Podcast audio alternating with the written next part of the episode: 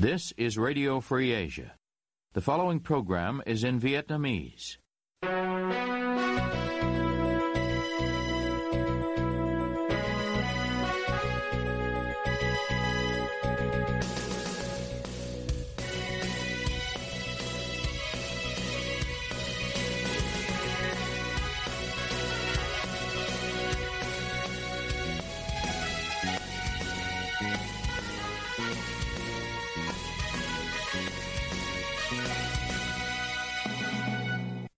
Đây là Đài Á Châu Tự Do, phát đi từ thủ đô Washington, D.C., Hoa Kỳ.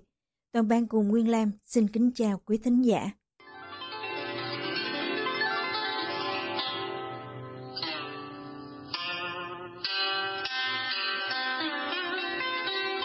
Kính mời quý vị theo dõi chương trình phát thanh tối ngày 9 tháng 2 năm 2024, đang được phát trực tiếp từ lúc 9 giờ giờ Việt Nam. Mở đầu cho chương trình phát thanh hôm nay, mời quý vị đến với bản tin chi tiết.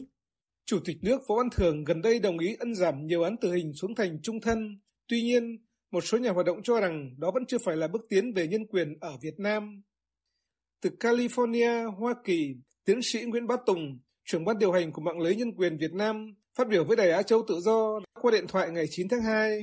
Họ vẫn cứ xử tự hình như là một cái phương cách để mà dằn mặt đồng thời họ đến cuối năm hoặc đó những dịp lễ họ trao đời cho chủ tịch nhà nước ánh xã để mà tạo nên cái cái cái bộ mặt nhân đạo đối với thế giới về các tổ chức nhân quyền quốc tế cũng sẽ thấy rõ điều đó. Theo báo cáo mới nhất của Tổ chức Ân xá Quốc tế, Việt Nam đứng thứ 8 trên bảng xếp hạng các nước tuyên án tử hình nhiều nhất trong năm 2022 với ít nhất 102 người bị kết án. Năm 2021, nước này đứng thứ 7 với 119 người. Ông Nguyễn Văn Đài, người từng nhiều năm hành nghề luật sư ở Hà Nội, nói với Đài Á Châu Tự Do. Thì hàng năm á, thì Việt Nam đã tuyên án hàng trăm án tử hình đối với các tội phạm như là ma túy hay là giết người. Thế cho nên thì nếu như họ thi hành án tất cả những cái án tử hình mà đã được tuyên ấy, thì tôi là sẽ một con số rất là lớn dẫn đến cái sự chỉ trích mạnh mẽ từ cộng đồng quốc tế cho nên họ sẽ lựa chọn những người mà có hành vi phạm tội nó nhẹ hơn một chút. Nhưng mà đã bị toán tử hình họ sẽ giảm đi. Ngoài ra ở trong chế độ cộng sản việt nam ấy, thì nó còn cái hiện tượng là chạy thoát án tử hình. Tham nhũng hối lộ ở trong cái ngành thi hành án ấy thì nó cũng xảy ra. Theo ông đài, việc chủ tịch nước ân xá không phải là một hành động tiến bộ hay một sự cải thiện nhận thức về án tử hình để nói về tiến bộ thì nó phải tạo ra sự bình đẳng trong việc đặc xá hay là giảm án cho tất cả những cái tù nhân chính trị cũng như là thường phạm. Thì lúc đó chúng ta mới coi đó là một tiến bộ. Thế nhưng mà trong luật thi hành án của Việt Nam ấy là không có đặc xá đại xá cho những người mà họ gọi là vi phạm đến an ninh quốc gia. Thế điều này nó đã tạo sự bất bình đẳng rồi. Cho nên thì tôi không coi đấy là một cái hành động ờ, mang ý nghĩa tiến bộ. Năm 2023, Việt Nam thi hành án tử hình đối với tử tù Lê Văn Mạnh, người đã kêu oan suốt 18 năm, bất chấp những phản đối của giới luật sư và lời kêu gọi không thi hành từ nhiều tổ chức quốc tế và chính phủ nhiều quốc gia. Hiện vẫn còn hai tử tù khác đang kêu oan nhiều năm, chưa được ân giảm là Nguyễn Văn Trường và Hồ Duy Hải. Ông Nguyễn Trường Trinh, bố của tử tù Nguyễn Văn Trường, cho Đài Á Châu Tự Do biết. Nguyễn Văn Trường, Hồ Duy Hải đều không có đâu từ tù Nguyễn Văn Trường Hồ Chí Hải đều không xin ăn giảm án vì họ có phạm tội đâu mà xin ăn giảm án. Ông Đài cho rằng nếu chế độ độc đảng và bản thân ông chủ tịch nước tự nhận có tiến bộ về nhân quyền thì hãy hành động bằng cách trả tự do cho các tù nhân lương tâm và tù nhân chính trị trong năm 2024 để họ đoàn tụ với gia đình. Theo Tổ chức Theo dõi Nhân quyền Human Rights Watch, Việt Nam hiện đang giam giữ hơn 150 tù nhân chính trị.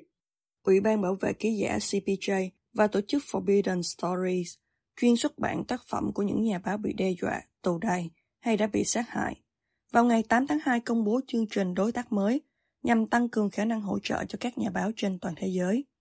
Thông cáo phát đi từ New York nêu rõ, chương trình đối tác giữa CBJ và Forbidden Stories sẽ chia sẻ cho nhau những yêu cầu mà nhà báo nhờ hỗ trợ về tài chính và không phải tài chính, gồm giúp đỡ về an ninh, Hai tổ chức phi lợi nhuận này cũng sẽ chia sẻ cho nhau thông tin về các nhà báo bị sát hại, bị cầm tù hay bị đe dọa. Chương trình mang tên Safe Box Network, mạng lưới két sắt của Forbidden Stories, sẽ cho phép các nhà báo đang gặp nguy hiểm chia sẻ những tài liệu và thông tin qua một nền tảng an toàn và làm việc với các đối tác truyền thông xuất bản các phóng sự điều tra của những phóng viên bị đe dọa, bị tù hoặc bị giết hại mục đích nhằm bảo đảm sản phẩm của nhà báo đó không bị biến mất theo họ. Nhà sáng lập kim giám đốc điều hành của Forbidden Stories ông Lauren Richard, phát biểu trong năm 2024, các nhà báo tiếp tục bị nhắm đến và bị sát hại vì công việc của họ.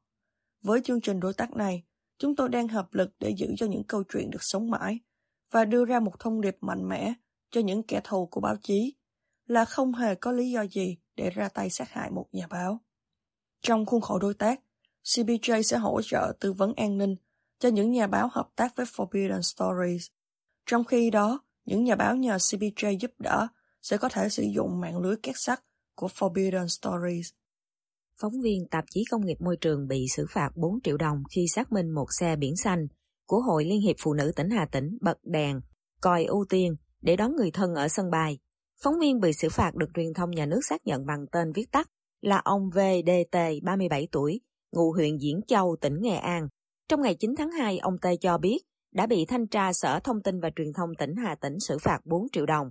Ông T kể trên tờ Người Lao động rằng, vào ngày 2 tháng 2, khi ông đến sân bay Vinh có công việc cá nhân, thì thấy chiếc xe mang biển kiểm soát 38A 06688 lắp còi hụ, bật đèn ưu tiên, dừng ở sảnh chờ sân bay Vinh, đón người thân. Qua tìm hiểu, ông biết chiếc xe trên của Hội Liên hiệp Phụ nữ tỉnh Hà Tĩnh nên đã liên hệ với bà Nguyễn Thị Lệ Hà, Chủ tịch Hội Liên hiệp Phụ nữ tỉnh Hà Tĩnh để xác minh thông tin. Qua trao đổi điện thoại, bà Hà xác nhận có sự việc dùng xe biển xanh đi đón người thân ở sân bay Vinh và hẹn ông tới cơ quan nói chuyện. Sau khi ông T tới Hội Liên hiệp Phụ nữ tỉnh Hà Tĩnh, bà Hà cáo bận đi họp nên ông không làm việc trực tiếp được. Tuy nhiên, lúc chuẩn bị rời đi thì lực lượng chức năng Hà Tĩnh mời làm việc, lập biên bản xử phạt ông 4 triệu đồng về hành vi vi phạm hành chính phóng viên hoạt động báo chí không đúng tôn chỉ mục đích ghi trong giấy phép hoạt động báo chí của cơ quan báo chí đang công tác. Trong ngày 9 tháng 2, Phòng Cảnh sát Giao thông Công an tỉnh Hà Tĩnh cho truyền thông hay cũng đã xử phạt vi phạm hành chính đối với ông PHS là tài xế chở bà Hà đón con gái ở sân bay Vinh với số tiền 2,5 triệu đồng. Công an đồng thời tước quyền sử dụng giấy phép lái xe 2 tháng đối với ông S và tịch thu bộ còi, đèn ưu tiên về hành vi xe không được quyền ưu tiên lắp đặt, sử dụng thiết bị phát tín hiệu của xe được quyền ưu tiên. Xin chào các bạn, tôi là Trường Sơn. Còn tôi là Cao Nguyên. Hôm nay chúng tôi có buổi nói chuyện đặc biệt với bà Ginny Sten, quản lý biên tập khu vực Đông Nam Á của Đài Châu Tự Do, để cùng tìm hiểu thêm về chương trình podcast sắp ra mắt của Ban Việt ngữ. Ginny, vì sao chúng ta cần phải làm cái chương trình podcast này? Quite simply, podcasts really popular. Khá đơn giản, podcast rất phổ biến. Chúng phổ biến với khán giả trẻ. Chúng tôi muốn tìm đến tất cả mọi đối tượng khán giả để họ biết đến những điều hay, để họ biết những gì đang xảy ra. Vậy thì những khán thính giả của Đài Châu Tự Do có thể kỳ vọng gì từ cái chương trình podcast này, Ginny? Tôi có thể nói chúng ta nên làm gì, nhưng hai bạn sẽ là người dẫn chương trình, nên tôi sẽ quay lại và hỏi, các bạn sẽ làm gì? Ngày nay thì rất nhiều bạn trẻ quan tâm đến những cái lĩnh vực giống như là việc làm, cơ hội thăng tiến trong công việc, làm sao để mà kiếm thêm được tiền và cũng như là các cái mối quan hệ cá nhân và tất cả các cái chủ đề khác mà các bạn trẻ quan tâm thì chúng ta đều sẽ có thể nói đến.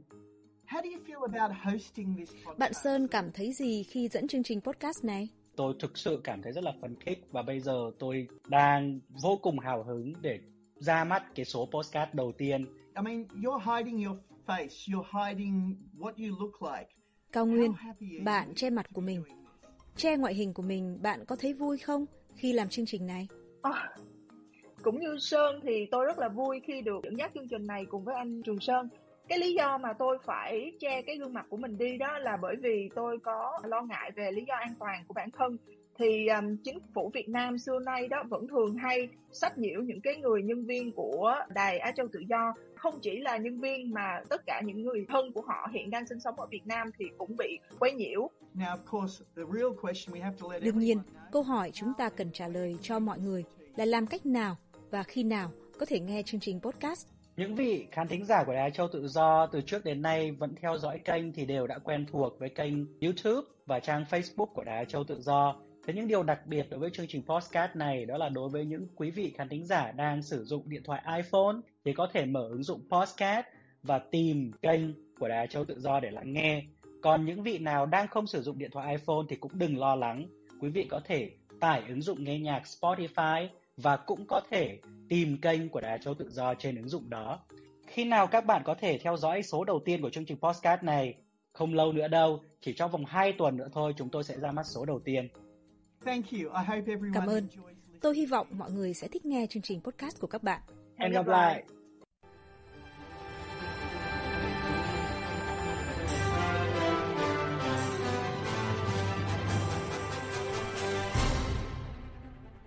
Quý thính giả đang theo dõi chương trình phát thanh của Đài Á Châu Tự Do. Ngoài các trang Facebook và YouTube, quý vị cũng có thể đón nghe các chương trình phát thanh của đài qua vệ tinh Intelsat 17 băng C ở 66 độ Đông và vệ tinh 19 băng C ở 166 độ Đông. Tiếp nối chương trình, thưa quý vị, từ ngày 23 đến 27 tháng 12 năm 2023, Chùa Ba Vàng trưng bày xá lợi tóc Đức Phật, thu hút hàng vạn Phật tử đến chiêm bái. Nhiều ý kiến trên mạng xã hội phản đối hành động này và cho rằng Chùa Ba Vàng đã thu hàng chục tỷ đồng từ vụ này. Hoạt động của Chùa Ba Vàng bị cho là đã vi phạm Điều 43, Điều 48, Điều 50 của Luật Tín ngưỡng Tôn giáo và pháp luật về xuất nhập cảnh, hoạt động triển lãm quy định của nhà nước về tập trung đông người ở nơi công cộng. Tuy nhiên, trụ trì Chùa Ba Vàng chỉ bị kỷ luật cảnh cáo. Phải chăng đây là sự bao che? Diễm Thi có bài chi tiết. Mời quý vị cùng theo dõi. Tập thể Ban Thường vụ Hội đồng Trị hôm 21 tháng 1 năm 2024 ra quyết định kỷ luật cảnh cáo trụ trì Chùa Ba Vàng, Sư Thích Trúc Thái Minh và chùa này bị cấm tổ chức sự kiện giao lưu quốc tế một năm. Sư Thích Trúc Thái Minh phải sám hối Ban Thường trực Hội đồng Trị sự và thông báo tới các ban trị sự Giáo hội Phật giáo Việt Nam các tỉnh, thành phố. Quyết định còn nêu, Đại Đức Thích Trúc Thái Minh phải cam kết nếu tiếp tục để xảy ra sai phạm tương tự là mất niềm tin của xã hội đối với Phật giáo, ảnh hưởng đến uy tín của giáo hội, thì sẽ bị tận xuất, tước quyền trụ trì. Sư cô Diệu Hạnh cho rằng, hình thức kỷ luật này chưa thỏa đáng. Cô nói với RFA sáng 23 tháng 1. Theo em á, sư Thích Trúc Thái Minh đã làm ô uế thanh danh nhà Phật khi mà vị sư này đã nhiều lần bị cảnh cáo chủ trì của một ngôi chùa lớn nhất ở Việt Nam nhưng lại kêu gọi lôi kéo Phật tử vào những sinh hoạt mê tín dị đoan. Đó không phải là đạo Phật, mà là buôn bán thần thánh. Tu tập Phật giáo đúng là chỉ có niềm tin và tín ngưỡng, chứ không có mê tín như vậy. Chính phủ đã kết luận sư Thích Trúc Thái Minh vi phạm luật tín ngưỡng tôn giáo thì phải bị truy cứu trách nhiệm hình sự. Vì ở Việt Nam á, Phật giáo gắn với niềm tin của khá đông người dân. Ông sư này đã làm tổn thương niềm tin tín ngưỡng của nhiều Phật tử, trong đó có em. Hòa Thượng Thích Không Tánh thuộc Giáo hội Phật giáo Việt Nam Thống Nhất nêu quan điểm của ông với RFA. Cái quy định nội quy rồi của bên phía giáo hội của nhà nước, cái, dạ. cái chuyện đó của nhà nước họ thành lập rồi họ tổ chức rồi họ làm sao đó làm rồi. Mấy ông sư đó này nó cũng là đảng viên với nhau hết á. Đôi khi thì à, nhà nước nó cũng xử sự. Cái đảng viên của họ hay là cán bộ viên chức tôn giáo hay cán bộ gì thì nó cũng nằm trong cơ riêng của họ. Thì dân sự tổ chức quốc danh dạ. cái đó sự thật là, là nó cũng của nhà nước hết của đảng với nhau hết á nó nhiều khi nó làm mà nó bảo chê nó binh vực với nhau chùa Ba Vàng có tên gọi từ xa xưa là Bảo Quan Tự tọa lạc trên lưng chừng núi Thành Đẳng thuộc phường Quang Trung thành phố Uông Bí tỉnh Quảng Ninh Sư Thích Trúc Thái Minh về làm trụ trì chùa Ba Vàng từ năm 2007. Ngôi chùa này lúc đó chỉ là một ngôi cổ tự nhỏ bé, cũ kỹ, hoang vu trên núi cao. Nơi đây không có điện, không có nước và đường lên chùa đầy sỏi đá. Chỉ 7 năm sau, năm 2014, Sư Thích Trúc Thái Minh khánh thành chùa Ba Vàng mới trên diện tích 22 hecta. Tổ chức Kỷ lục Việt Nam công nhận đây là ngôi chùa trên núi có tòa chính điện lớn nhất Việt Nam với diện tích 4.500 m2. Năm 2019, Chùa Ba Vàng gây xôn xao dư luận khi tổ chức những buổi lễ thỉnh vong, thuyết giảng vong báo án và trục vong gọi hồn với số tiền thu được lên đến hàng trăm triệu đồng. Trụ trì Chùa Ba Vàng tổ chức buổi nói chuyện trước hàng trăm Phật tử và phát biểu, việc các Phật tử tham gia những buổi lễ oan gia trái chủ là tự nguyện, việc cúng tiền không phải do nhà chùa yêu cầu, mà do Phật tử tự nguyện cúng dường tam bảo và theo yêu cầu của vong. Sau vụ đó, trụ trì Chùa Ba Vàng, Sư Thích Trúc Thái Minh bị giáo hội bãi nhiệm tất cả chức vụ và yêu cầu sám hối đại tăng 49 ngày, do vi phạm hiến chương giáo hội, làm tổn thương đến thanh danh giáo hội, tăng đoàn. Ban tôn giáo chính phủ lúc đó đã cho rằng những hoạt động trục vong, gọi hồn ở chùa Ba Vàng là vi phạm luật tín ngưỡng, tôn giáo, không phù hợp với truyền thống và phải loại bỏ khỏi các cơ sở Phật giáo. Tuy bị kỷ luật, Sư Thái Minh vẫn trụ trì chùa Ba Vàng. Ông được khôi phục chức vụ Phó trưởng ban Thông tin Truyền thông Trung ương Giáo hội Phật giáo Việt Nam hồi tháng 3 năm 2023. Theo quy chế hoạt động Ban Tăng sự Trung ương, ba hình thức kỷ luật tăng ni làm tổn thương đến thanh danh giáo hội, tăng đoàn là phê bình, kiểm điểm, cảnh cáo, tẩn xuất, khai trừ khỏi giáo hội. Luật sư Đặng Đình Mạnh, người từng bào chữa cho các thành viên tỉnh thất Bồng Lai, nói với RFA quan điểm của ông về việc kỷ luật sư Thái Minh về xá lợi tóc. Rốt cuộc chỉ là xử lý theo kiểu dơ cao đến khẽ trong phạm vi đạo, nhưng những cái hành vi vi phạm pháp luật về phương diện đời đã bị chính quyền sở tại phớt lờ theo cách phải nói là hết sức là đáng ngờ. Vì lẽ bằng thủ đoạn ờ, trưng bày vật phẩm thì ông Thích Trúc Thái Minh đã rất là tinh vi khi thể hiện cái sự cung kính và gọi vật phẩm ấy là xá lợi để kêu gọi công chúng đến chiêm bái và cúng dường. À, điều ấy nó đồng nghĩa với việc là ông ấy lợi dụng tôn giáo để trục lợi. À, dấu hiệu nó phải nói là quá rõ của hành vi tội phạm mà được Bộ luật hình sự Việt Nam họ định danh bằng cái tội là lừa đảo. Thông tin từ chùa Ba Vàng cho hay, từ ngày 23 cho đến 27 tháng 12 năm 2023, hàng vạn người dân, Phật tử từ khắp nơi đã về chùa Ba Vàng để chiêm bái, đảnh lễ xá lợi tóc của Đức Phật. Luật sư Mạnh cho rằng, việc ông Đinh Văn Nơi, Giám đốc Công an tỉnh Quảng Ninh điềm nhiên làm lơ cho hành vi vi phạm pháp luật của ông Thích Trúc Thái Minh, lừa đảo tiền bạc của hàng vạn công chúng, chẳng khác nào sự dung dưỡng tội ác, phá hoại tôn giáo. Luật sư Mạnh nói tiếp. Trong một cái sự việc tương tự tại tỉnh Long An, đối với lại cơ sở tu hành tại gia là Thiền Am bên bờ vũ trụ, thì để đàn áp Thiền Am, công an tỉnh Long An họ đã tạo dựng và biến chúng thành một cái vụ án hình sự. Họ ngang nhiên áp dụng điều lệ của giáo hội Phật giáo Việt Nam để mà đánh giá và cho rằng Thiền Am đã giả chùa, giả sư, giả tu và giả nuôi trẻ mồ côi để trục lợi tiền bạc của công chúng. Qua đó, công an khởi tố vụ án lừa đảo. Và chúng ta thấy một loạt cái sự phi lý trong cái sự khởi tố. Bởi vì thành viên của Thiền An họ đã tu hành trước cả khi giáo hội Phật giáo Việt Nam ra đời. Và cái cách thức tu hành của họ cũng không có liên quan gì đến giáo hội. Và chưa nói rằng là họ cũng khẳng định là họ không tham gia giáo hội Phật giáo Việt Nam. Và quan trọng hơn nữa thì Thiền An cũng chưa từng một lần nào họ ra cái lời kêu gọi là công chúng hãy cúng dường đi, cúng dường cho họ đi. Nhưng mà họ vẫn bị khởi tố hình sự. Nếu mà cho rằng Thiền An là từ chỗ họ vô tội thành họ có tội, thì tội của ông Thích Trúc Thái Minh phải nói là nặng gấp nghìn lần vì cái quy mô của nó và vì cái tác hại của nó cho xã hội. Nhưng mà ông Thích Trúc Thái Minh vẫn bình an vô sự và hàng ngày ông ấy vẫn thiết pháp rồi kêu gọi công chúng là cúng dường đi để mà tạo phúc rồi, rồi giải nghiệp. Thì tôi cho rằng đó là một cái sự nhào bán công lý. Tại phiên xử sơ thẩm diễn ra vào ngày 21 tháng 10 năm 2022, Tòa án huyện Đức Hòa, tỉnh Long An tuyên án tổng cộng 23 năm rưỡi tù đối với 6 thành viên tại Thiền Am bên bờ vũ trụ. Cả sáu người trên đều bị buộc tội, lợi dụng các quyền tự do dân chủ, xâm phạm lợi ích của nhà nước, quyền, lợi ích hợp pháp của tổ chức, cá nhân, theo khoản 2, điều 331 Bộ Luật Hình sự năm 2015, sửa đổi bổ sung năm 2017. Phiên phúc thẩm chiều ngày 3 tháng 11 năm 2022 tuyên y án.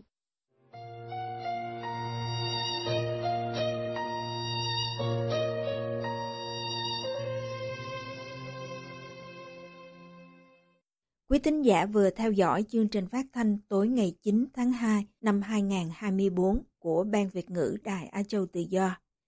Ứng dụng tin mới RFA trên điện thoại thông minh và podcast cũng có thể giúp quý vị theo dõi các chương trình tin tức thời sự bằng video hay audio của Đài Á Châu Tự Do. Quý vị quan tâm đến chương trình, xin gửi email về địa chỉ vietweb rfa.org. Toàn ban cùng Nguyên Lam cảm ơn quý vị đã đến với chương trình và hẹn gặp lại quý vị vào chương trình ngày mai. You have been listening to Radio Free Asia.